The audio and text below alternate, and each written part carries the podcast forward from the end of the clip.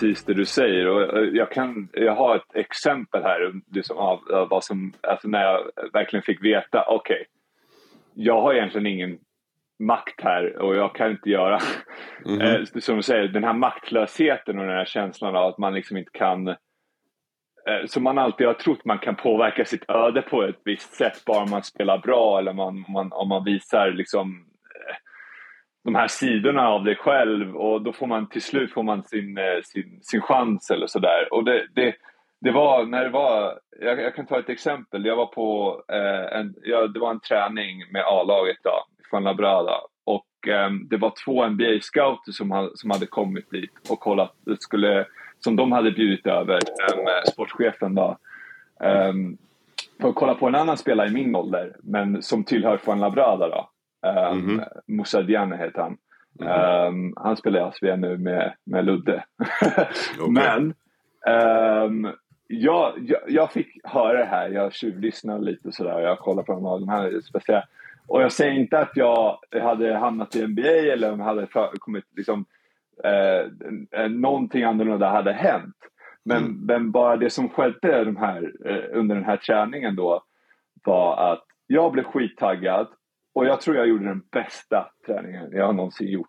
Mm. Jag sänkte treor på breaken, jag gick ner och dunkade över någon och så här. Det var... Eh, jag spelade grymt. Det tog 20 minuter um, på träningen tills jag såg att sportchefen gick ner, klev ner från, uh, från um, där han brukar sitta i, liksom i, i, um, i läktaren. Mm. Gick han ner till, uh, till en assisterande coach, viskade i, i, i örat på honom. Två minuter senare så tar, uh, byter assisterande coachen ut mig från träningen så fick jag sitta resten av träningen. Wow! uh, för, wow. för de här scouterna, de började, för de frågade, jag såg också, de började peka, när vi hade liksom så här någon vattenpaus och började skjuta right. liksom, och så, så kollade jag lite, du vet man sneglar lite, kollar liksom, ah, kolla mm. på mig, lalala, du vet man blir så här. Ja, och de gjorde faktiskt det och de frågade den här sportchefen och pekade på mig sådär, de kollade och pekade på mig. Och, och, det var efter det då han gick ner och, och pratade med för jag tror han var, ja, han kan ju inte sälja, han tillhör till Barcelona liksom. Eller jag vet inte vad, hur han tänkte, mm. men det var inte, det var inte mig de kom dit för, för att kolla på liksom. Nej. Och då, ja, ja, ja såklart. Det är den här politiken jag, jag bara, bakom. Precis, det är liksom, jag säger inte att någonting hade kanske, jag vet inte om någonting hade hänt utav det, men, men just att det finns personer som go out of their way för att liksom mm. stoppa för någon. Mm. Uh, och, och, och, och det, var liksom där det var bara, ah, det slog mig att mm. det här, okay, det här är en annan grej liksom. Mm. jag är en helt annan värld än vad jag är van vid nu. mm. Ja, exakt. Det är och, och att, det, att, det finns, att det finns så människor visste jag inte att det, att, att, att, det, att det kunde finnas. Att det, att det finns sådana, människor som liksom på riktigt. Man ser ju i filmer liksom att det men det, det, där kändes det liksom bara, ah. Mm. Ja, och där, därefter liksom slutade jag ju helt att lita på någon där. Mm. Um, så det var, ja. Mm. ja det var en wake-up call så att säga. Ja, jag förstår det. Men sen då, du går vidare från Fuenlabrada, du går, hamnar i Obradoiro. Eh, mm. hur, berätta om den. År emellan, I två år emellan var jag i Södertälje då. Jaha, du, du åkte tillbaka till Södertälje emellan och sen? Ja, ah, ja okay, för så det var, det, det bröts ner där. och så kom ja. jag hem. Och så byggde jag oss upp igen. Okej, okay, det, det var inte så att du åkte till eh, Södertälje och bröts ner igen då, Vedran? Nej men alltså så här, Vedran, eh, Vedran eh, han har ju sina sidor, det vet ju alla. Mm -hmm. han är ju, han är ju den, den coachen där han kan bryta ner folk och, och eh, men med mig på många sätt var han väldigt bra. Det måste mm. jag ändå ge honom. Um, framförallt att uh, jag kom hem och uh, fick speltid, fick en stabil stor roll liksom.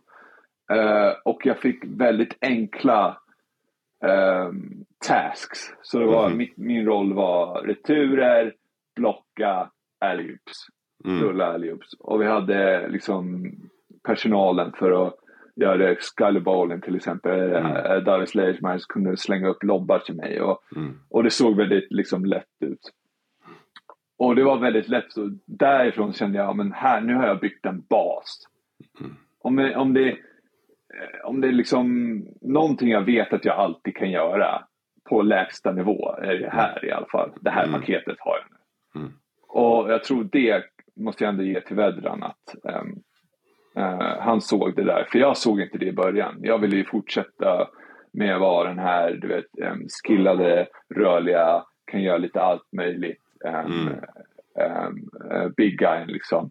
Men mm. jag hade ingen liksom direkt så här, grej som jag var grym på mm. eller liksom ja, en go-to liksom.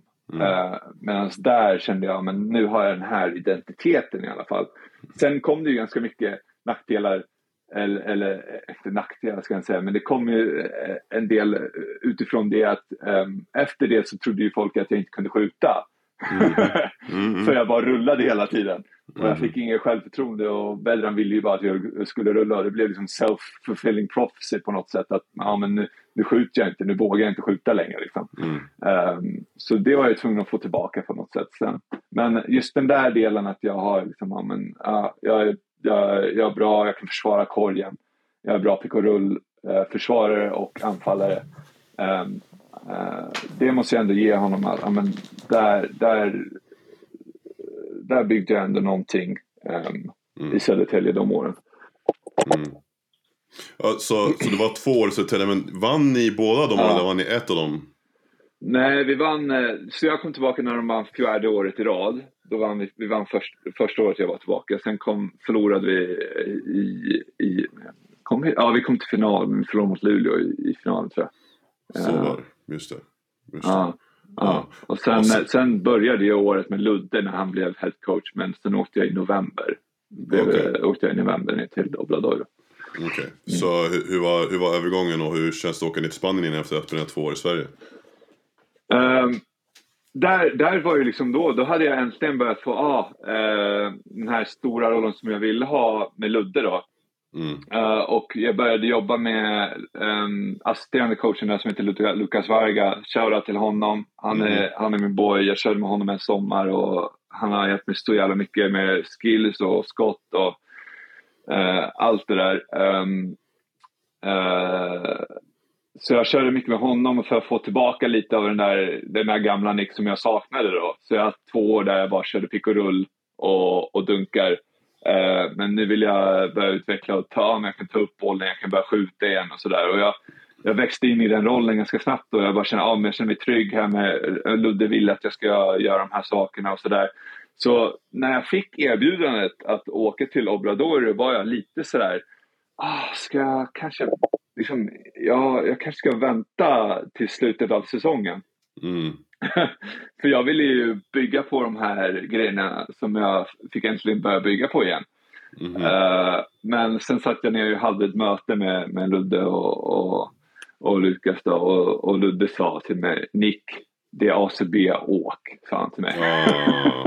Mm. I princip. Uh, och så då åkte jag. Uh, och um, nej, det var, det var coolt. Det var så jäkla coolt att vara där jag måste ändå säga att det där är ändå, alltså, jag måste ändå respekt och ge blommor till Ludde där. För att det, det finns, ja. det kan lika gärna varit så att han har sagt så här, äh, men du ska stanna kvar här. Och, och du kunde ha satt käppar i hjulet och fuckat ja. för din utveckling egentligen. Alltså, för det där är också inte helt ovanligt att liksom, klubbar är själviska eller coacher själviska där och är såhär, nej men mm. du har signat för oss nu så nu måste du stanna här. Eller nej men du, ja. vad är, du varför, vad är din lojalitet mot mig? Var, alltså förstår att de försöker använda det emot dig istället. Så att han ändå mm. uppmuntrar dig att sticka tillbaka alltså det är ändå, mm. måste man ändå ge en cred för. Ja, men den, den eh, jag känner den Ludde. Eh, mm. Uh, den relationen jag har med Ludde och jag har så jävla mycket respekt för honom för han, han har alltid satt uh, personen Nick före mm.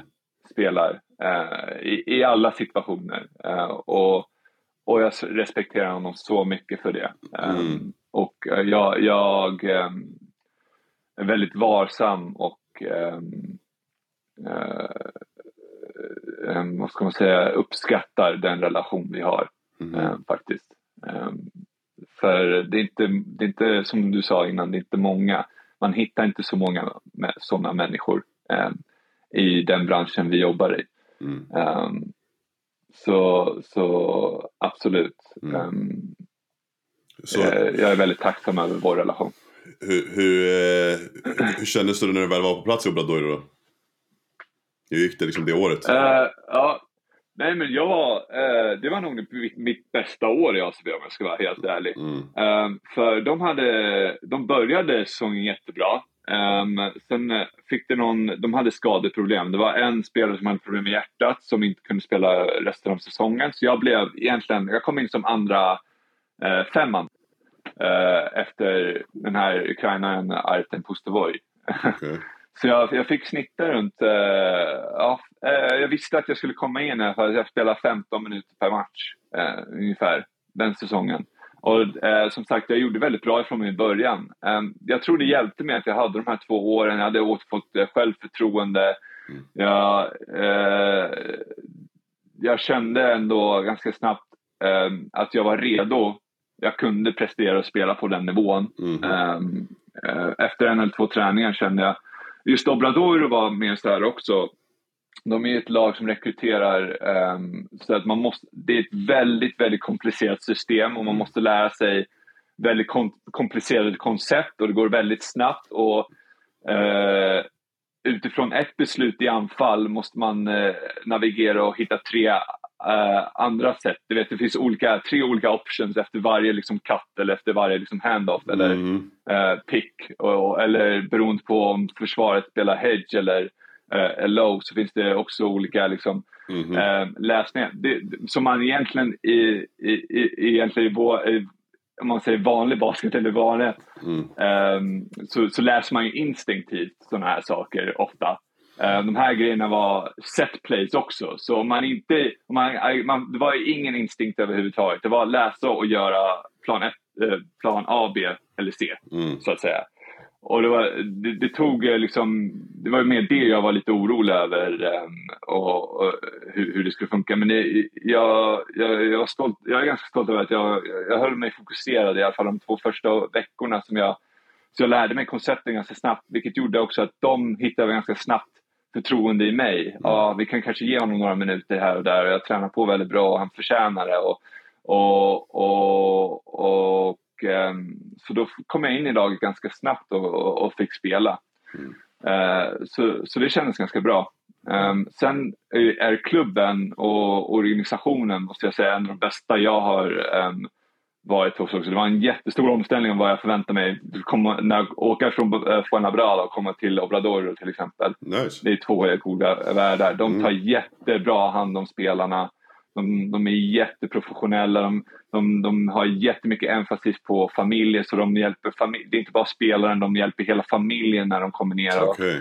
uh, och wow. uh, ska bo där och sådär. Och, um, och, och just Santiago som stad älskar jag också för, för människorna var superfina.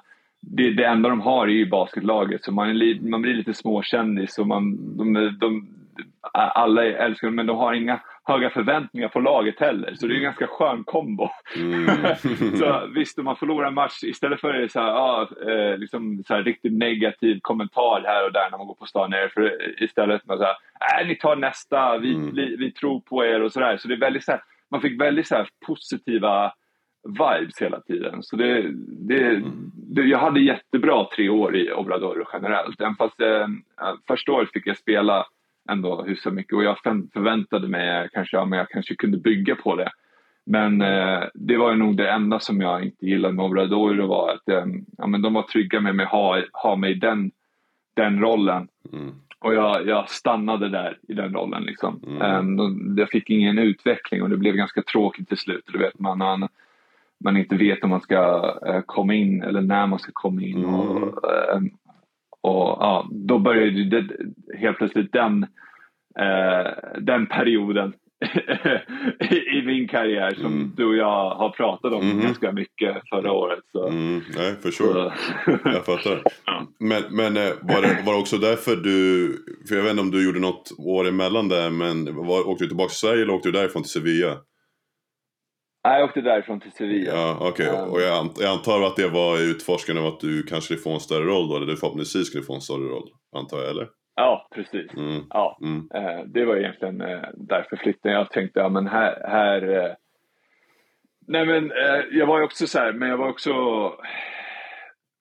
jag var inte lika naiv heller. Mm. Så jag visste att de sa det, men jag förväntade mig ingenting. Um, men uh, man började lära känna spelare. Tobbe var där redan, mm. um, så jag pratade en hel del med honom innan jag åkte ner. Och uh, han, han, tyckte uh, coachen uh, var bra och, och liksom, det var, hanterades bra och ärligt och sådär. Och så, så jag tog chansen liksom och ja, men jag åker ner och, och där fick jag eh, ganska mycket frihet att visa ja, men, eh, mitt skytte, mitt skott. Jag började spela mer fyra istället för femma. Mm. Ehm, och ehm, eh, det bästa var att de såg mig mer som en eh, så här, fyra, och, uh, fyra och en halv. Så jag kunde spela båda positioner vilket ger mig per automatik lite mer minuter. Mm. Så jag kunde fylla i lite här och var. Mm. Även om jag var femte big guy så kunde jag liksom uh, komma in på fyran uh, på ett byte och sen föras över direkt på femman. Mm. Så jag kunde få mer speltid och jag, jag gillade det. Det, det. Jag kände mig ganska trygg med den här coachen då. Men eh, det gick inte så bra för oss och som du vet hur det blir. Coachen får sparken, kommer in en ny mm. coach och så blir det helt andra tag. Liksom. Mm. Ja, det går så, fort. Ja, det, går, det, eh, det var ju kaosartat igen där också. Ja. Mm. Det blev ju ganska kaosartat eh, eh, de där åren också. Uh, så ja. Um, hur, många, hur, många år var du spenderade, hur många år var du spenderade i Sevilla? Uh, det var ett och ett halvt Okay. Um, första året var jag där. Um, jag skadade mig uh, på julen första året. Jag bröt handen, så det, jag var mm. borta mm. i några månader där också, så vilket var jobbigt. Men när jag kom tillbaka så, så var coachen ganska desperat. för det var ingen, kände jag, som, som steppade upp på på fyran, det var, vi hade en starting fyra som var ganska bra.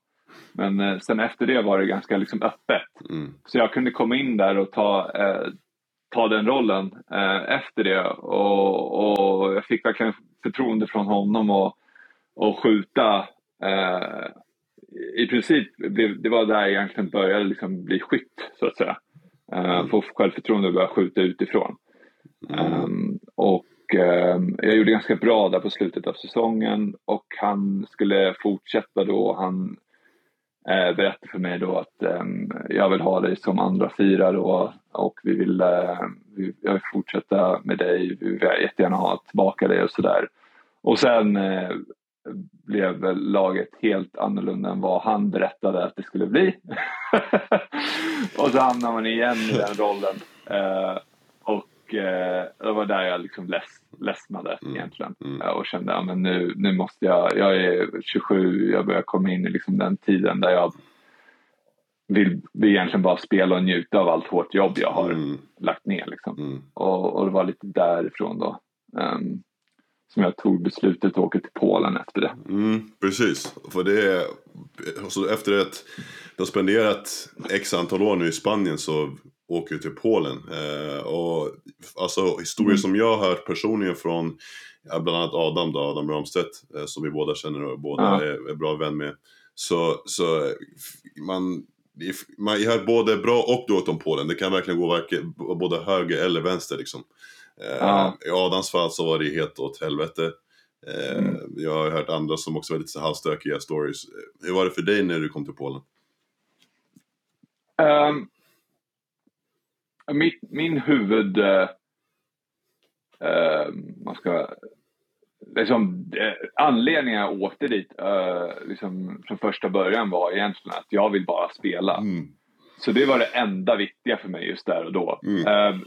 Laget jag kom till kan man ju tänka sig när man blir rekryterad liksom, ja, i, på, under julen. Mm. Då vet man, ja, men det här, kanske, de är inte kanske där de vill vara. De håller på att göra en hel del förändringar. Um, och, och det var ju precis så det var. Så det var liksom ganska kaosartad situation att komma in i också. Och, och, och det var lite av en chock. Jag kände ändå att liksom, Polen skulle vara lite mer professionellt med allting. Uh, träningsstandarden var, var ganska låg, okay. om jag ska vara ärlig. Uh, jag vet inte om det var coachen eller, uh, eller bara hur, hur saker och ting liksom skulle hur saker och ting var i Polen bara. Liksom, man, det var inte lika mycket emphasis på träningarna. Men, men jag kände själv att uh, just, just träningarna var ganska loja och avslappnade och inte alls så här, Jag kommer från Spanien där, liksom där man, sa alltså 110% fokuserad hela tiden. Mm. För annars, annars går det inte. Liksom. Mm. Man kan inte det. Mm. Till att vara till liksom, som en, de här, ja, turnover här, slänga bort bollen dit. Ja, vi, vi joggar upp lite, mm. vet. Ta, och, och, och um, först blev jag liksom bara, ah, vad skönt, jag kan slappna av lite här. och jag liksom började, du vet, jag, jag började, men sen blev det ju liksom lite irriterande för jag, det är inte så konstigt att vi, äh, att ni liksom, äh, ja vi är inte i playoffs. Mm. Vi låg inte dåligt till, vi var typ mitten på tabellen men de ville ju ta sig till playoffs. Men det här är inte så konstigt, vi har ju ganska bra gäng mm. spelare här. Mm. Det är bara liksom det finns ju ingen liksom... det är mycket, låter, låter som att det är lite dysfunctional. Disciplin, typ. Ja, dysfunctional disciplin. Ja, exakt. lite sådär. Mm. Ja, precis. Ja, exakt. Um, men, men uh, om jag ska vara helt ärlig så, så, så gick jag in med inställningen och var ganska självisk med liksom, men jag är här för att spela mm. och, och jag kan använda den här situationen till, uh, liksom utnyttja till mitt bästa så att säga. Oh. Och, ehm, och, och, det funkade ganska bra tror jag. Mm. Um, det, det, gick ganska bra i Polen. Uh, det var bara jobbigt att jag blev skadad efter landslagsfönstret. Mm. Så jag var tvungen att avsluta liksom, säsongen tidigare än vad jag, vad jag ville. Mm. Men, uh, men uh, jag hade okej okay, liksom, mm, ja den var okej okay, liksom. Mm. Det, det var inget speciellt. Mm. Uh, men, men, men det var okej, okay. just basketen. Sen var staden liksom, det var lite, jag vill inte säga en, en håla. Det låter ju hemskt. Men det var, inte, det var inte den roligaste staden. Alltså, äh, alltså, man, om man säger så här, Polen ja. är inte direkt känd för deras jättehärliga turism och kanske så här att det är... Men de har ju, jättefina, ja, men de har ju jättefina städer som Gdansk och alltså de har ju fina städer. Jo, jag var ju inte i den. Men det kanske så. finns, jag, jag, jag, jag tycker det är ganska få städer som kanske är så pass fina kan jag tänka mig som man är så shit, här vill man bo, typ, här kan man ja, spendera längre tid kanske. Jag vet inte, jag, bara, jag tänker Polen ja. så, alltså jag har varit i en del, jag har varit i Krakow bland annat, liksom, jag vet när jag var ja. där, det var lite såhär, ah, okej, okay. alltså typiskt såhär stats mode kändes lite grann som. Ja. Uh, men... ja, det är ju lite, lite den känslan. Mm. Uh, men uh, men jag, jag bodde ju på gränsen till Tyskland så jag var två timmar okay. från Berlin. Så det var ganska Aha. Okay. Um, ja, två timmar att köra från Berlin. Så, mm. det, det, så det var några, några trips mm. jag och Lina tog. Alltså sånt där, sånt där underskattar man faktiskt när man är i Centraleuropa just att, att man kan liksom åka, om man bor nära gränsen till ett annat land så kan man hoppa i bilen och liksom bara köra x antal timmar och så är man i ett nytt land helt plötsligt. Det är, alltså för jag vet när jag spelade i Tyskland ja. också så var det samma sak. Att jag, var, jag bodde två timmar från Amsterdam. Så när säsongen var slut så hoppade mm. jag och tre andra grabbar, vi hoppade in i bilen och körde till Amsterdam och spenderade typ en, en, en kväll ja. eller en natt och sova över. Liksom. Det var skitnice. Uh, men uh, det, ja. det, det, är inte alltid, det, sånt där underskattar man när man väl kommer ner liksom, under Skandinavien liksom, och allting är hyfsat nära beroende på vart man är såklart.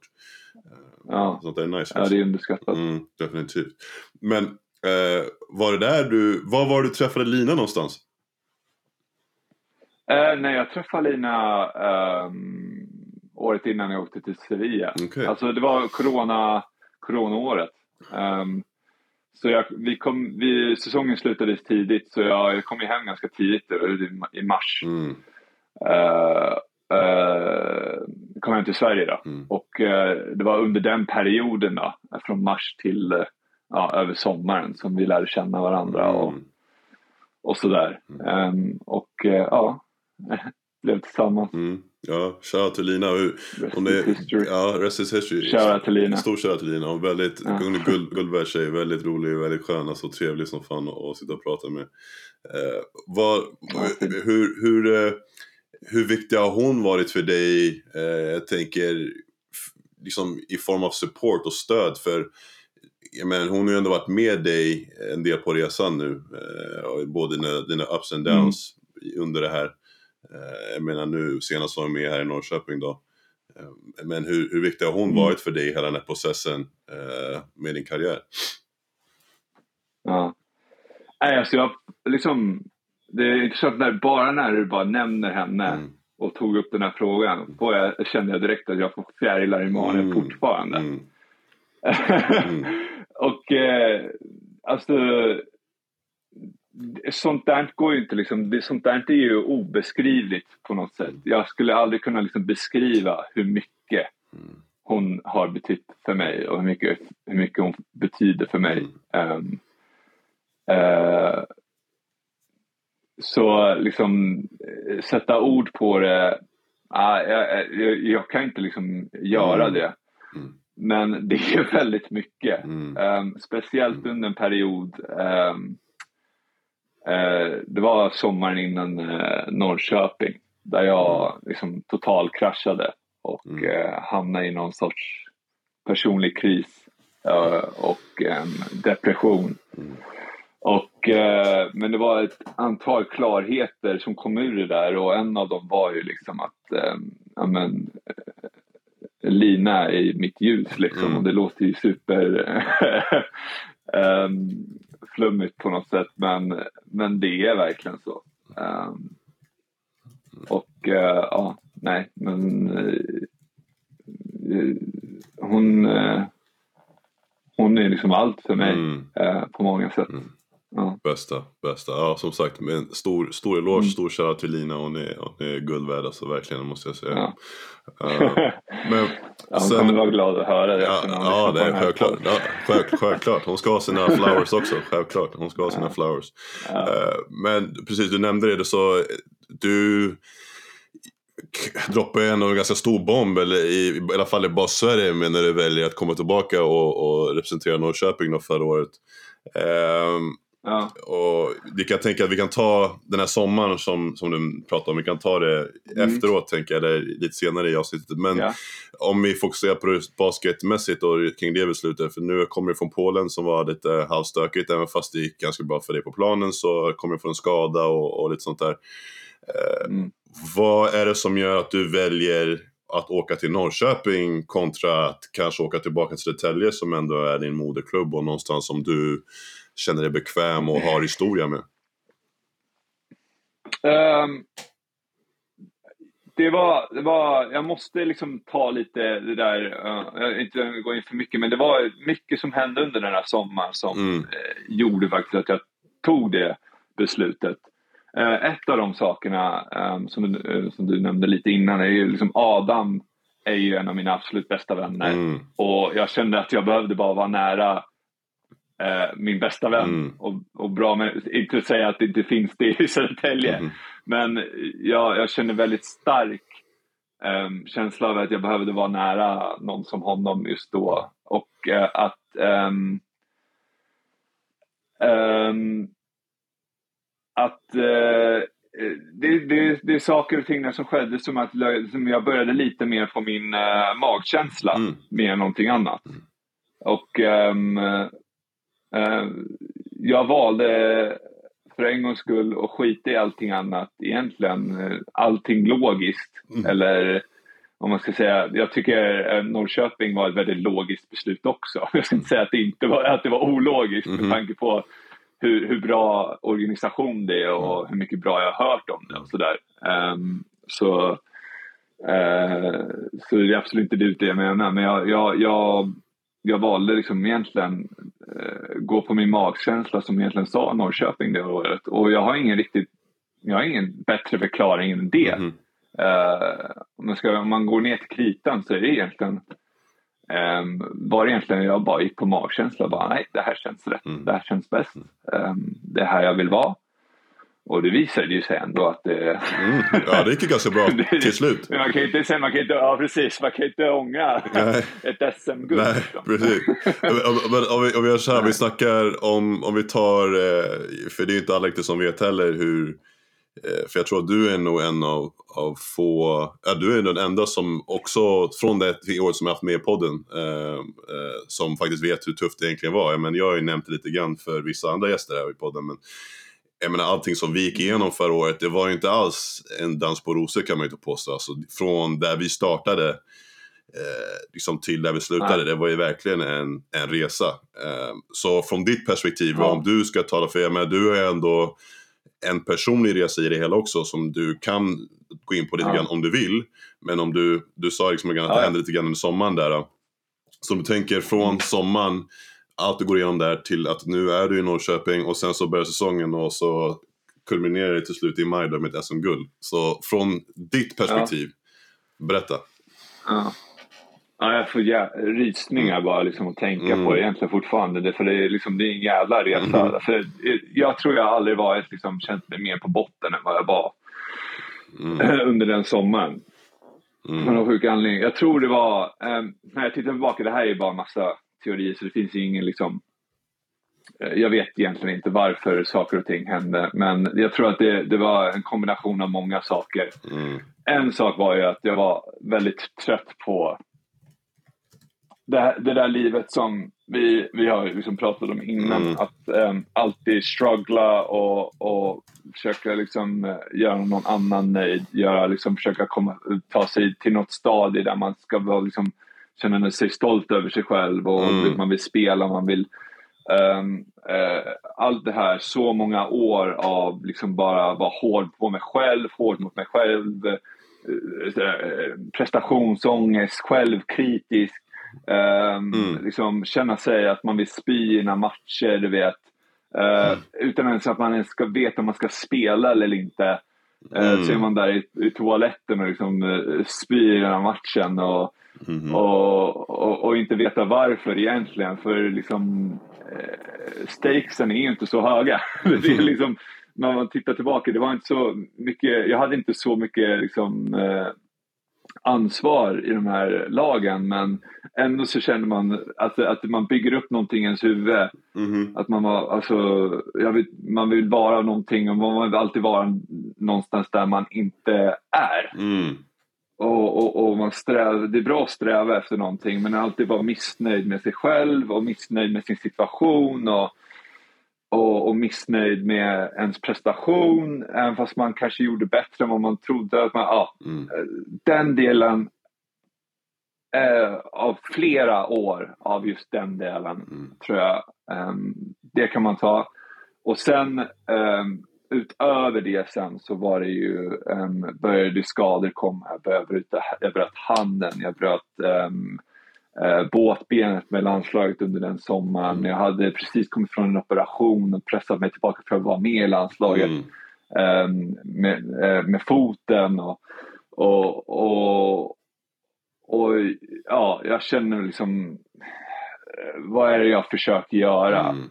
Ehm, eh, men eh, jag tror jag inte hade kommit till den här krisen eller vad man ska kalla det om inte jag gick på en, den här, jag gick på en meditationsreträtt för jag har alltid varit liksom ganska um, positiv till um, meditationsträning um, och det kan hjälpa en, en hel, det hjälpte mig en hel del genom de här åren. Mm. att jag klarade mig igenom dem faktiskt och inte gav upp och var att jag kunde hitta de här stunderna av ro genom meditation mm. och kunde hitta liksom sätt att utveckla mig själv och och, och, och liksom utvecklingen, den inre utvecklingen var en väldigt stor eh, motiverande faktor eh, i allt det här. I, har varit det under en väldigt lång tid i mitt liv. Um, att jag alltid liksom jag är alltid sökande inåt också, um, lika mycket som jag är sökande utåt. Mm. Uh, så jag har varit väldigt intresserad i meditation och så, så jag bestäm, beslu, eh, till slut eh, beslöt jag mig att eh, gå på en meditationsreträtt på tio dagar där det handlar om att man får inte prata, läsa, eh, inget, inget yttre stimuli överhuvudtaget, ingen mobil, eh, eh ingenting. Ehm, man sitter ner och mediterar, man äter och man sover mm uh, basically. Så ingen kommunikation med någon. och um, uh, man gör det under tio dagar. Um, det tog mig tre dagar innan uh, det smällde till. Smack sa det. och någonting hände där liksom bara det kom ut uh, det är svårt att beskriva men det, jag kommer bara ihåg när jag låg där i sängen och försökte sova men det, det vred i bröstet som att det höll på att brinna och eh, liksom det var som att det var ett monster där inne som höll på att liksom bara dra i mina organ. Mm. Och människan som jag är, tänker jag då, det här är helt sjukt. Um, men jag tänker, jag ska klara mig igenom de här tio dagarna. Precis som jag gjort allting annat i mitt liv. Vet. Jag ska pusha mm. mig själv till att klara det här. Mm. och, och varje dag blir värre och värre. Uh, och um, eftersom man är i den där situationen, man får inte prata med någon, man får inte prata ut om någonting. Man sitter här med den här grejen helt för sig själv och man vet inte vad, man vet inte vad som gör. Man börjar tänka, jag håller på att förstöra mig själv. Jag kommer aldrig vara eh, likadan igen. Jag, kommer, jag, jag börjar komma in i en depression, jag ser ingen liksom, framtid. Alla de här tankarna pågår under den tiden liksom, där jag är i den här eh, silent retreaten. Mm. Um, jag kommer till nionde dagen och till slut um, till slut uh, uh, var det en, en annan röst uh, som sa till mig liksom Um, Nick, det här är inte bra för dig. Mm. Om du vill uh, om du vill um, fortsätta kan du det, men uh, du behöver inte. Mm.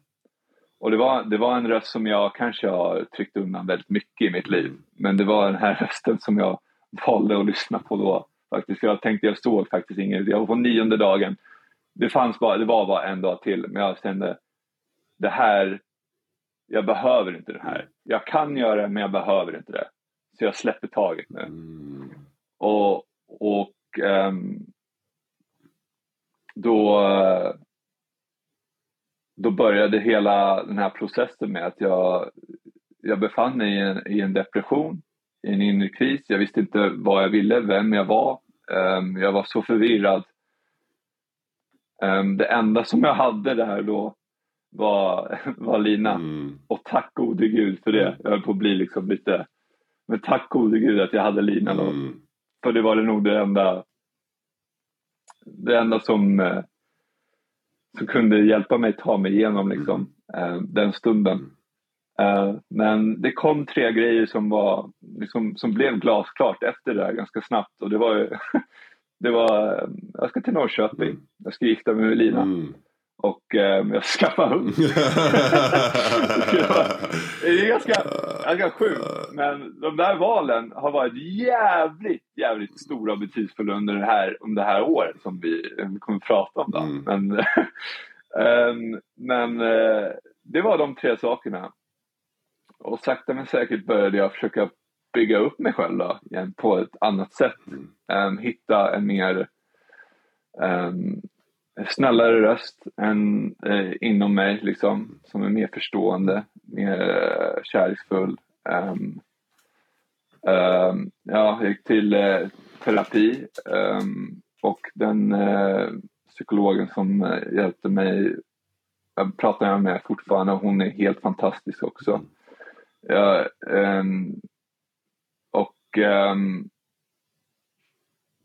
jag ska inte säga att det, det, gick, det gick inte snabbt. Jag trodde det skulle gå snabbare. Mm. Men jag var ganska låg. Um, um, du vet när vi började, jag var inte mig själv. Jag vet inte, det är konstigt för du fick lära känna mig ganska um, det var, det var typ första gången vi fick lära känna, känna, oss, eh, känna varandra ganska ingående. Mm. Liksom. Men det var, det var, jag, jag, kände ju inte mig som mig själv just under den den tidpunkten egentligen. Det är ju mer nu under sommaren jag börjar känna mig som mig mm. själv under hela det året. Mm. Men, men eh, det som jag är så tacksam över och, och, och, och, jag vet varför Norrköping var det bästa beslutet för mig var att Mikko var så jäkla förstående i det. Även fast all den här hypen runt omkring utifrån om att Nick Spires kommer tillbaka, jag vet inte, liksom förväntningarna var ju ganska höga på mig. Men just där och då kunde jag inte ens tänka på det och jag, jag kände också just där och då eh, var jag inte kapabel att leva upp till några förväntningar mm. överhuvudtaget. Jag tror att det var väldigt bra för mig att komma till Norrköping när jag tänker tillbaka för det var ett lag där jag kanske inte behövde ta um, störst ansvar. Mm. Eller behövde vara någon sorts, uh, ha för mycket på mina mm. axlar. Um, och jag var bara ett gäng skitsköna, bra människor. Um, som kunde hjälpa mig bara dagligen, liksom ta mig igenom dagen tills jag kunde börja liksom jobba vidare på mig själv och bygga mig, mig själv och hitta, hitta mig själv um, uh, under det året. Och sakta men säkert liksom uh, börjar min inre process liksom uh, ja, bli bättre och jag börjar må bättre och bättre liksom. Um, och och, um, och det, det, det sjuka är att det gick ju liksom lite i linje med um, processen hur det kändes i laget. Mm. Nej definitivt, men när du berättade sådär så faktiskt, jag känner igen liksom det. Så lite, ja. Mm. ja. För uh, hur vi var i laget från början var det så här, nej, det, var, det kändes ju inte, uh, det vet vi själv, det, det, det här mm. kändes ju inte som okej. Okay, um, uh, just um, ett vinnarlag just då. Nej. Vi behövde göra mycket. Um, men jag måste ändå tillägga och säga att under det här under hela det här året kände jag ingen stress eller ingen oro på något sätt. Jag kände faktiskt att vi, vi kommer komma dit till slut. Och det var mer liksom, det var inte liksom eh, trygghet av erfarenhet um, um, eh, som kanske av erfarenheter som jag haft innan som kanske har hjälpt mig till att komma till det lugnet. Det var mer, eh, det var en annan känsla, det var mer liksom ett lugn. Men jag, jag, jag känner de här, liksom, den här eh, core-gruppen som finns i det här laget. De har det här. Eh, du, Nathan, Tim, Adam. Eh, ni, ni liksom, ni, eh, ni vet det här, ni vet vad som krävs. Ja, det, det kändes liksom väldigt, och, och sen om man tillägger Mick och, och Kevin och, um, och, och Micke, alltså ni har ju gått igenom det här förut.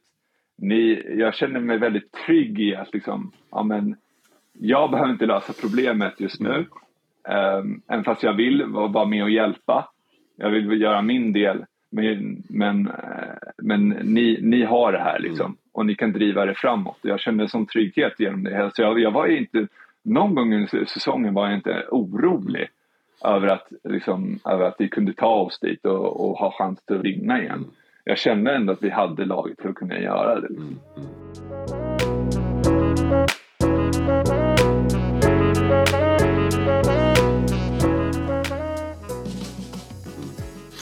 en grej som jag reagerar på nu när du säger att du kommer in in i säsongen och är inte riktigt dig själv och samtidigt som du kommer in i det där och är där du själv är rent mentalt och emotionellt och allt det och även fysiskt då för du var ju också skadad eh, får man komma mm. ihåg. Jag, alltså, jag mm. som själv var i laget och också som var på samma position som det och ändå måste jag ändå erkänna drabbades av att eh, du kom in i ja. laget. Alltså det, det hade en påverkan på, på min situation också. Jag kunde ju också se det här, mm. och jag tror att många kunde se det här som ändå känner det sen innan eh, och vet om det är. Vi kunde se det här, inte så mycket att du kan inte vara dig själv, för det kanske det är bara du och kanske Adam som, som eller, och Mikko, Mikko då, som du kanske mm. pratar med, som såg det och mm. märkte av det. Men vi kunde ju däremot se att det sattes en viss förväntan på vad du skulle tillföra till laget och vilken roll du skulle ha i laget. Att, som du säger lite grann att mm. folk hade förväntan att ja, men Nick Spire skulle komma dit och vara någon typ av savior i ett lag som ändå redan hade vunnit året innan. Uh, och jag tror det mm. någonstans satte, precis som du är inne på, det, det, tror inte, jag tror inte det gynnade dig riktigt mentalt för att du någonstans mm. måste försöka leva upp till någonting som du inte är redo att leva upp till. Uh, för att du var mm. inte där. Men det är också där som du säger att vi mm. andra kommer in och någonstans, jag vill inte säga dra lasset för mm. du var ändå med i det. Men jag menar vi hade ju så pass bra mm. lag innan du var där. Jag menar förra året, eller det blir två år mm. sedan då. Så hade vi ett lag som, jag menar vi någonstans coastade igenom eh, grundserien. Men vi vann ju 16 matcher i rad. Mm. Eh, liksom, och, och slaktade allt och alla liksom. Och, eh, så jag menar, mm. vi kommer från en sån situation och sen helt plötsligt kommer vi till år två, eller mitt andra år. Du kommer in, vi är nya importer, det blir väldigt hackigt, liksom, kemin är inte riktigt där, vem ska göra vad, vem mm. ska ha vilken roll? Vi ska försöka få in Nick, Nick är inte riktigt sig mm. själv än. Alltså förstår du, det var så många komponenter och bitar i det här pusslet som mm. inte riktigt klickade än och klaffade. Uh, och jag mm. kunde ju se det här för att eftersom att jag märkte av också som att jag var en person som eh, liksom påverkades av att du kom in. Så kunde jag också se mm. all den här uppmärksamheten och vad, eh, vad alltså förväntan var på att det någonstans, om jag ska typ överdriva, det skulle vara Nick och Norrköping Dolphins. Alltså förstår jag vad jag menar? Att det någonstans mm. var the narrative, det var narrativet att det var liksom du och vi andra, liksom, att du sattes på den här höga eh, pedestalen mm. typ och liksom, att det ska vara så här shit, ja men det är savior. Mm. Um, och var, jag, tror att, jag, jag, tror att desto längre säsongen gick så tror jag också att du någonstans in, äh, infann dig själv också i det att du behövde inte vara någon savior. Du kunde mm. bara komma in och spela liksom, och hjälpa laget, mm. precis som alla andra, liksom, och ha en roll. Precis som mm. ja, men, Adam eller mm. Tim eller ja, men speciellt typ Tay eller Marcus eller ja, vem det nu mm. var. Eh, och jag tror att det var där någonstans också som du hittade din balans liksom. Eh, desto mer bekväm du blev mm. och hittade dig själv på fötterna också. Eh, men, mm. men eh, och sen då, om vi spolar fram då till SM-guldet. Om du, för jag tror att, jag vet att jag kollar på intervjun i efterhand där när du, eh, när, när du får micken i, i, i, i ansiktet och, och du blir intervjuad och du ska liksom mm. berätta om den här klassiska, hur känns det? Du vet? Och, man märker ju att, mm. man ser ju på det att det är så mycket känslor som kommer in över det, är så mycket man ser att det bara snurrar i skallen mm. på det för att du vet att du har kommit från en sommar där du är på mm. ett resort och liksom hamnar i depression och allting slutar med ett SM-guld ungefär mm. ett år senare. Eh, hur... när du stod där, nu ställer jag egentligen samma fråga igen, men hur kändes det egentligen där? när du har alla mm. de här uh, grejerna, omständigheterna som du har kommit ifrån med depression, skador, liksom försöka hitta dig själv under den här resan och allt, dina egna problem. Mm. Och så står du där liksom och, och är vinnare. Ja, nej men det är precis det du sa att eh, jag tror eh, jag försöker tänka tillbaka på vad jag sa, för jag, jag kan helt ärligt inte komma ihåg. Jag har inte sett intervjun sen, så jag har bara fått, jag har fått höra att många tycker om den mm. intervjun. Uh, men det är för att jag tror att den, den, den var så i stunden och så genuin. Mm. Uh, jag tror att det var bara en, en, en kumulation av av min resa genom det året. Att liksom jag bara såg vart jag hade börjat. Och, och där och då liksom känner jag, men eh, här var någon, liksom någon nu har jag hamnat här mm. liksom. Det, resan tar ju aldrig slut, men det var någon så här typ något, eh, någon liksom eh, avslutning på det hela liksom. Eh, på något sätt, eh, på det stadiet. Eh, eller på den, eh, den, den delen av mitt liv på något sätt. Att jag, vilken jävla resa. Och, och, och just där och då kunde jag egentligen bara känna tacksamhet till mm. er. Mm. Och, och, och, det var så här genuin tacksamhet som liksom går inte att heller att beskriva i ord mm. ibland. Det var liksom, det var liksom, jag var bara så jävla glad av att liksom ha kunnat Eh, ha den här resan med mm. er. Um, om, om, om det om det makes mm, sense. Det, därför jag, jag vet utan, utan er hade jag ju liksom, hade det ju aldrig funkat. Um, uh, utan uh, utan liksom, jag kommer ihåg många gånger Um, där jag var fortfarande, hade så mycket tvivel på mig själv och liksom, men visste inte, jag kände mig många gånger inte som en basketspelare mm. längre för jag var så långt ifrån mm. det där. Jag hade kommit så, så långt ifrån det allt det där som jag har, identiteten som jag, som jag hade liksom byggt upp under åren och på vem jag mm. var hade ju sprängts mm. bort. Så, så jag visste inte vem jag var och nu är helt plötsligt jag här och ska vara någon som någon som människor har liksom byggt en bild runt. Och, och, och jag försöker hitta, jag försöker liksom, i början i alla fall, försöker jag nå den bilden. Försöker jag liksom vara den människa som folk vill att, men ganska snabbt släppte jag, släppte jag det. Uh, och det var en jävla skön grej, för jag tror det var någonting som jag behövde. Mm. Att kunna släppa taget om och bara liksom sitta lugn i, veta vem jag är. Men, men jag, jag, jag, jag går tillbaka till, um, jag tror det var mot Krallsheim hemma. Mm. Och uh, jag satte en, uh, en trea, 93 där. Och du var den första som kom upp till mig där och det var många stunder där du gjorde det. Um, när det kanske, uh, jag kanske inte var Uh, The Man, för det var någon annan som, jag tror det var Zack som satte mm. en, en, en buzzbeater eller det var någon annan ja. som hade en bättre Kobe match. Och James eller, matcher. Du vet, mm. men du, exakt. Men det var flera gånger du kom till mig och såg och, och bekräftade det och så, du, så, du såg mm. liksom den skillnaden jag mm. gjorde.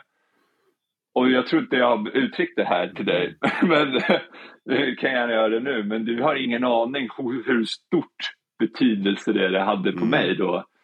Att du kunde komma fram till mig. alla andra springer fram till den andra spelaren liksom, men du kommer mot sidan och ser mig. Och du, den där, det där playet, de där två eh, triorna tog oss till det där vi mm. liksom kom eh, till oss att vinna matchen. Alltså, bara de där små grejerna, eh, och jag vill liksom tacka mm. dig här nu också. Alltså, det där, du har ingen aning vilken stor skillnad mm det där gör. Och jag tror att det, det, är väldigt få människor som ser de spelarna som, gör, som har det där i sig och kunna göra så. Det där, det där, det där lyfts inte upp tillräckligt mm. tror jag. Um, uh, för det där, det där är ju ganska osynligt. Mm. Det, det är ju bara liksom mellan dig och mig. Du, du säger en liten sak. Men de, alltså den där, the impact mm. som, som det hade är ändå otroligt stor. Mm. Så um, jag, jag bara tänker tillbaka till sådana stunder då, när jag gör den där intervjun. Mm. Och det är därför det ja, blev som det mm. blev. Um, jag kärlek, jag uppskattar och, och, mm. ja. Nej, men, och jag försöker ju nu liksom ta med mig det, allt det som jag lärt mig liksom, och ta vidare. Och jag, för det som du gjorde till mig, det där vill jag liksom, sån människa vill jag bli. Mm. Alltså, det, det är sådana saker jag försöker, försöker bygga upp wow. nu. Istället för andra identiteter, du vet. Det är sådana saker som jag, liksom, den här krisen som jag gick igenom och jag, jag är tacksam över att jag gick igenom så jag kunde liksom eh, börja se de här sakerna som egentligen är de viktiga sakerna. Mm. Det, det, är de där grejerna jag försöker ta och bygga på nu och försöka bli eh, som människa och, och kanske föra vidare nu till, till en ny situation. Mm. Mm. Um, oh, wow, jag blir speech, jag vet inte vad jag säger. Tackar för de fina orden. Det känns som att vi sitter och har lite intervention, typ så här, som att vi är på vårt egna resort här helt plötsligt. Ja. Between lines uh, resort meditation. Nej men verkligen. Uh, och jag tror att anledningen till varför jag, jag vet, jag, jag vet, jag har faktiskt ett svagt minne från att det var någon match som eh, jag kommer inte ihåg vilka det var mot, för jag har ett minne också av att jag, för eftersom att jag själv har varit i, i i den situation som du varit i. Men alltså, ja. jag spelade, jag tog ett år ledigt. Så men jag, jag hade ju mer ja. personlig skit att ta tag i också från alltså, barndomstrauma och allt möjligt. Mm. Kombinerat med, eh, ja, men prestationsångest, kombinerat med ja, men, att man känner att man inte riktigt har kommit så långt som man vill i karriären och så vidare. Och så vidare. Eh, men eftersom att jag också har varit där, eh, liksom, på sånt mörkt ställe och vet hur det känns. Då kan jag också mm. känna igen symptomen. Så jag vet att, ja det var någon mm. match som jag vet att jag såg på det. Man såg i ditt ansikte bara, typ i dina ögon, i din blick. Man såg bara så här, okej okay, mm. Nick spelar just nu med typ så här 10 ton på sin rygg. Och det, det, det, det är mm. tungt just nu. Och jag vet att det var någon match Så jag, jag kommer ihåg att du kanske satte en trea, det kanske är samma match som du pratade om, att du satte en trea där du gjorde någonting som var bra. Och jag tror jag gick fram till dig och sa så här, typ, jag kollade i ögonen och sa så här, typ så här, yo, breathe, så här, andas. Och jag har för mig att Mikko mm. sa det och Mikko kollade på mig, mm. han bara, ja ah, precis, bra Elias, bra, bra Elias. För att, för att då, ja. visste, då ja. visste Mikko, för att han ja. pratade med dig såklart, ni har ju pratat då antar jag, så ja. Mikko vet att, ja. Mikko vet first hand liksom vad du går igenom. Och han insåg att jag kunde se att du inte hade det, att du hade det tufft just i den stunden. Så då Mikko var så här, han bekräftade ja. så ah, bra Elias, exakt så, bra, ja, ja. Du vet, han var så här, please ja. keep going, please, please help ja. him. Men, det, men, det, är så sjukt egentligen att det där. Ja, nej men det var, det var många, många sådana mm. stunder. Men jag tror det var, det var Karlshamnsmatchen mm. hemma. Ja. För, för jag, gjorde, jag började ju mm. pissdåligt mm. alltså. Jag gjorde verkligen, jag hade en eh, horribel mm. match. Och, och um, jag tror det var liksom en, en stor milestone mm. var ju att, att jag hade en sån horribel match och att jag ändå satt den där viktiga mm. trean. Uh, jag tror, uh, jag vet inte om du sa det här, jag kommer inte ihåg alla sekvenser i mm. ordning, men jag vet inte om du sa breathe innan ja. eller efter, men jag kan tänka mig att du sa breathe mm. innan. Uh, men jag, det var någonting som jag hade aldrig varit kapabel till mm. att göra innan. Om jag hade börjat en dålig match så hade jag haft väldigt svårt att komma tillbaka eller göra mm. någonting bra efter det. Um, för jag lägger bara så, alltså vikten blir bara för stor, för stor, för stor. Och det var liksom en milestone där, liksom bara shit. Jag kan ändra mm. den här switchen. Jag kan liksom. Och, och, och därifrån tror jag också det började lätta. Um, sen gick ju, går man ju alltid igenom olika andra tunga grejer. Och det, det är ju som sagt en, alltid en, en, en lång mm. process. Mm. Men eh, det var definitivt en milestone där jag kände liksom, ja, men, ja, jag, kan, eh, jag kan eh, ändra riktning på, på mina vet, tankar och mina mm. känslor på något mm. sätt. Mm. Ja, och, det, och sånt där är ju minst lika mm. viktigt som allt annat i, i, på planen. Alltså i, det här, ja. ja. det är en helt annan konstruktion egentligen. Men, men definitivt viktigt att ta med sig. Det är, nu ja. vi har, wow shit, vi har... Eh, ja, du har mycket... mycket, nej, mycket, mycket, nej, mycket gems, alltså verkligen, alltså verkligen en intervention, mycket bra prat. Alltså vi är alldeles strax klara. Eh, jag tänkte vi kan byta spår igen då eh, och, och gå in lite grann på, på lands. För jag vet inte fördjupa oss jättemycket Lans, men du har varit med väldigt länge nu. Eh, men jag tänker ställa en sån här fråga, för du har varit med väldigt länge. Eh, liksom, du har spelat i lands i stort sett varje år sedan du var typ 15-16 bast. Både på ungdoms och på seniornivå. Det är väl några enstaka fönster du inte varit med i. Eh, men du som ändå varit med nu i, under en längre period och har sett utvecklingen från att ja, i, tidigt i din landslagskarriär, ni möter de här stornationerna och inte har alltså ni har inte en chans egentligen. Liksom, kan inte, vi kan inte vara med och tävla på den nivån till, om vi spolar fram tills idag, utvecklingen, de nya talangerna som kommer in liksom i, nästa generation. Eh, ja, men, vi nämnde Ludde innan, vi har Melvin, vi har Barra, eh, Elliot så småningom förhoppningsvis, eh, Bobby Klintman. Ja, alltså det finns ju en lång lista på, på spelare som är på väg upp nu och, och liksom eh, talangpoolen finns ju där.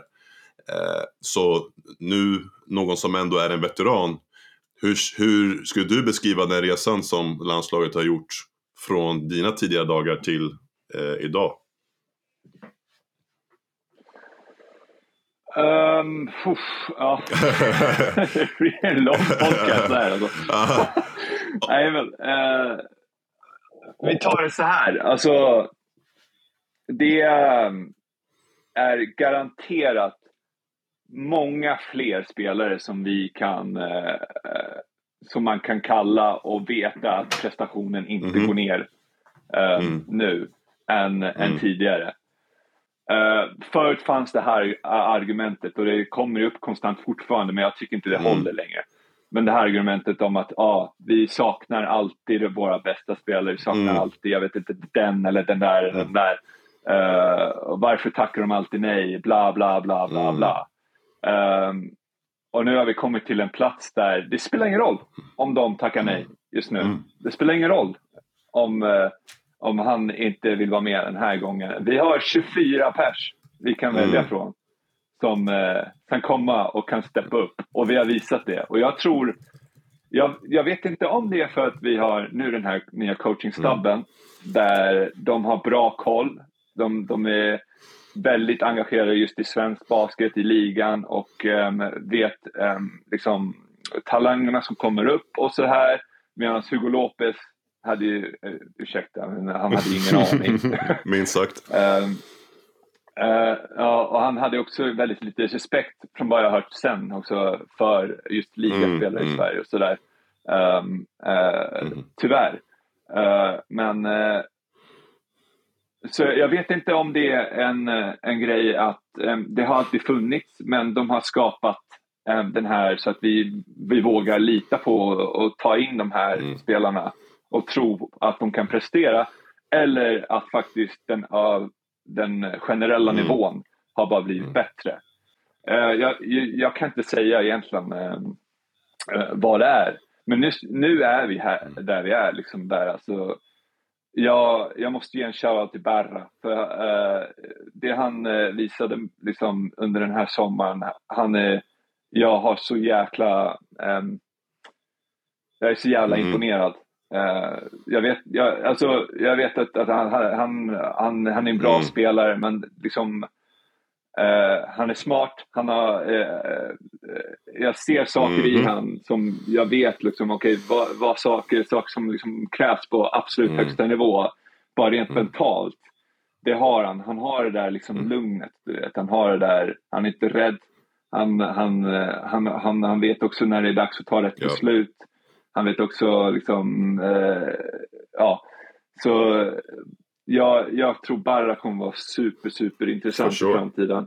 Um, mm. Han är mm. redan det nu, men uh, jag vill bara ge mm. honom en shoutout för, sure. för han imponerar på mig så jävla mycket den här sommaren.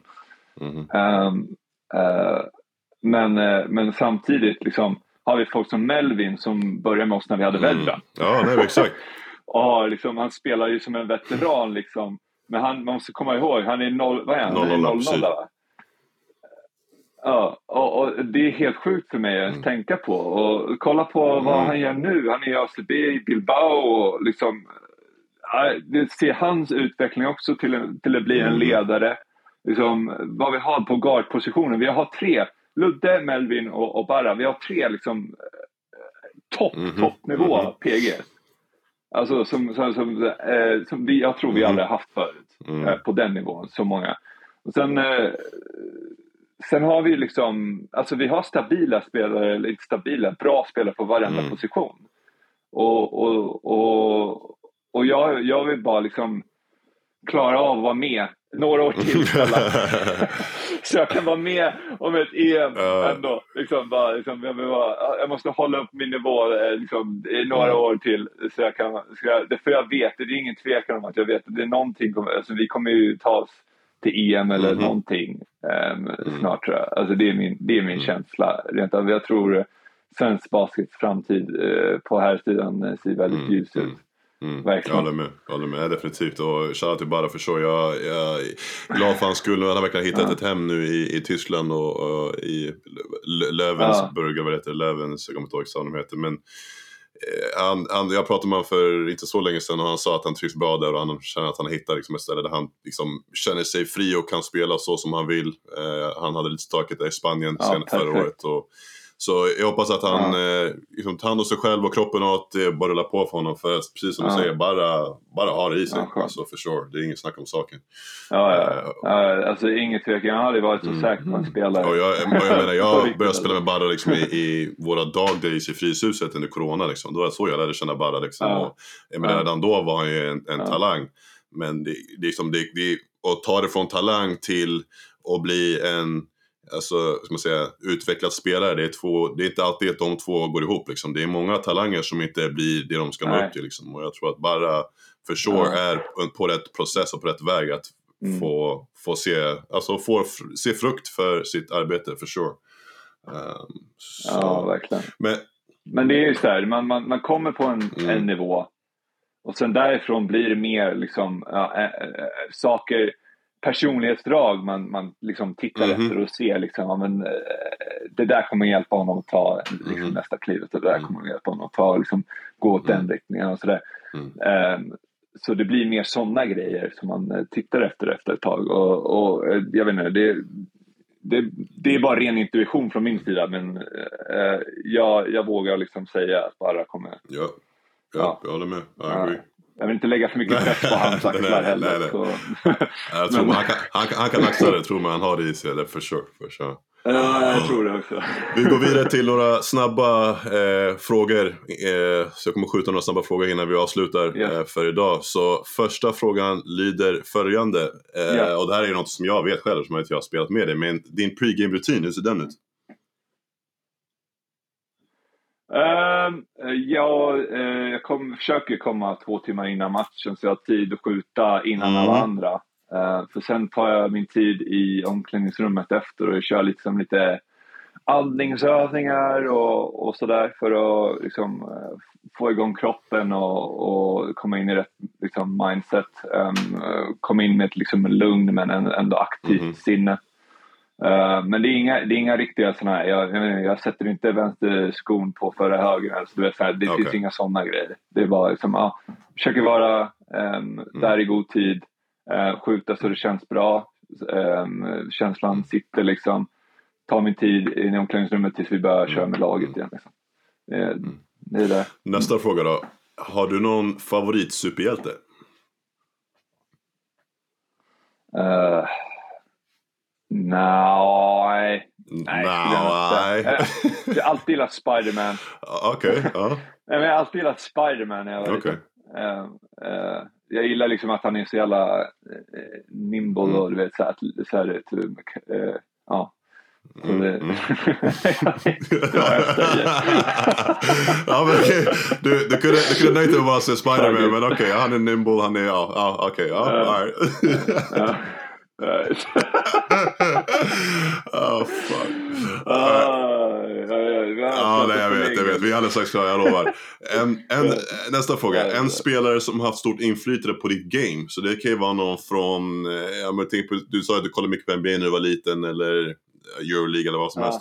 Uh, jag, jag, tänkte, jag tänkte säga så, men säkert. Dirk. Jag tänkte ja. Ja, ja, men han är liksom, jag, precis, jag bara vet att man liksom, big mm. kan skjuta. Det, det, det gav mig så jävla mycket, för jag blev så jävla ledsen när jag blev så lång. Mm. det är så här sjukt egentligen att tänka på, men alltså, jag, jag var så ledsen för nu kommer jag bara få spela mm. inside tänkte jag då. Men sen ser man ju Dirk och sen mm. KD och och de här spelarna, då blir man så här, ja men ja, eh, då tar jag lite från mm. alla dem. Liksom. Uh, för det känns ju mer mm. genuint uh, vem jag är som mm. spelare. Liksom. Mm. Nästa fråga då. Om du ska bjuda på middag för att imponera på någon, det kan vara ja, men svärföräldrarna eller ja, jag vet inte fan, vem som helst. Vad lagar du då? Mm. Uh, jag måste nog gå till min fried rice. Fried rice? Jag har Ja, jag, har, jag, kör, jag kör en ganska bra mm. fried rice. Okej. Okay. Vad är det för ingredienser ja. i den om du bara ska dra snabb, eh, mm. snabba versionen? Uh, ja, men då är det ris Elias. Och sen... och sen nej, men sen, eh, sen det är olika, så här, jag brukar köra tre grönsaker. Man vill inte mm. ha för mycket grönsaker. Så det är olika tre. Så ibland kör, kör man broccoli, kör man... Eh, kör man eh, eh, fan heter det? Carrot. Ja, morot. Alltså, jag är helt i huvudet. Tack. Uh, och kanske till och med något typ champinjoner eller några nötter mm. liksom, eller någonting sånt i det. Och sen gör man, men eh, det viktigaste är att göra marinaden först. Så man lägger in soja, man lägger in eh, sötsursås, man lägger in lite eh, brunsocker och eh, mm. ingefära och koriander. Oh. Och, och, vispar ihop det. Och så det, allting ligger egentligen i såsen. Det spelar inte så mycket stor roll eh, vad man har för eh, Eh, om det är kött eller om vi kör, eh, om, jag Lina är ju vegan så vi kör oftast tofu och sådär. Så, eh, men, men just att, eh, att, eh, att såsen mm. sitter mm. rätt, då, då, brukar det oftast vara bra. Och sen, ja man kan, jag brukar köra med ägg också. Viktigt. Eh, så man kan få lite, lite, man börjar med äggen då. Så att man får lite krispighet med, med, med, med um, riset. Så du vet riset blir lite så här mer krispigt och inte... Uh, mm. ja. Nikos fried rice. Ja, så, ja. det låter smarrigt faktiskt. Ja, fried rice. Smarrigt. Sista mm. frågan då. Vem hade du velat se i podden? Uh, Adam. Big Demo! Big Demo! The. Adam Rowstedt. Ja, det, mm, det, kan man egentligen ja. göra när som helst. Det är bara att försöka få ta på honom mellan en träning eller någonting. Ja. Eller, eh, eller Mr Sterapovic. Mr Chris. Det, är, faktiskt, det skulle vara intressant att ha med ja. Chris. Jag vet han har varit med, han var med i bänkvärmarna för länge sedan. Men det var, ja. känns som det var ett tag sedan som man hörde från Chris. Ja. Vare sig, alltså, jag vet han har haft skadeproblem nu och sådär. Men jag skulle vilja se vad han har för sig mm. nu för tiden. Uh, men, men Chris eller Nej, Rumstad? Men, det, det, mm. han ska åka. Mm. Ja. Nick, eh, vill tacka dig så jättemycket för att eh, du tog dig tiden att vara med i podden i vår lilla, lilla Nej, Between the Lines bro. Intervention Resort eh, ja. slash eh, basketsnack slash eh, din fried rice och allt vad vi nu har pratat om under de här två någonting timmarna som har gått. Nimble, Nimble Spiderman. uppskattar dig väldigt mycket kompis. Eh, önskar dig all lycka till den här säsongen. Vi har redan spelat bra. en match det här året så mm. vi kommer ju ses igen i, i Täljehallen snart, i Stadium Arena. Ja. Eh, hoppas du håller dig hel. Får ge så mycket kärlek och kramar till Lina och eh, hoppas att eh, Ante eh, uppför sig. Mm.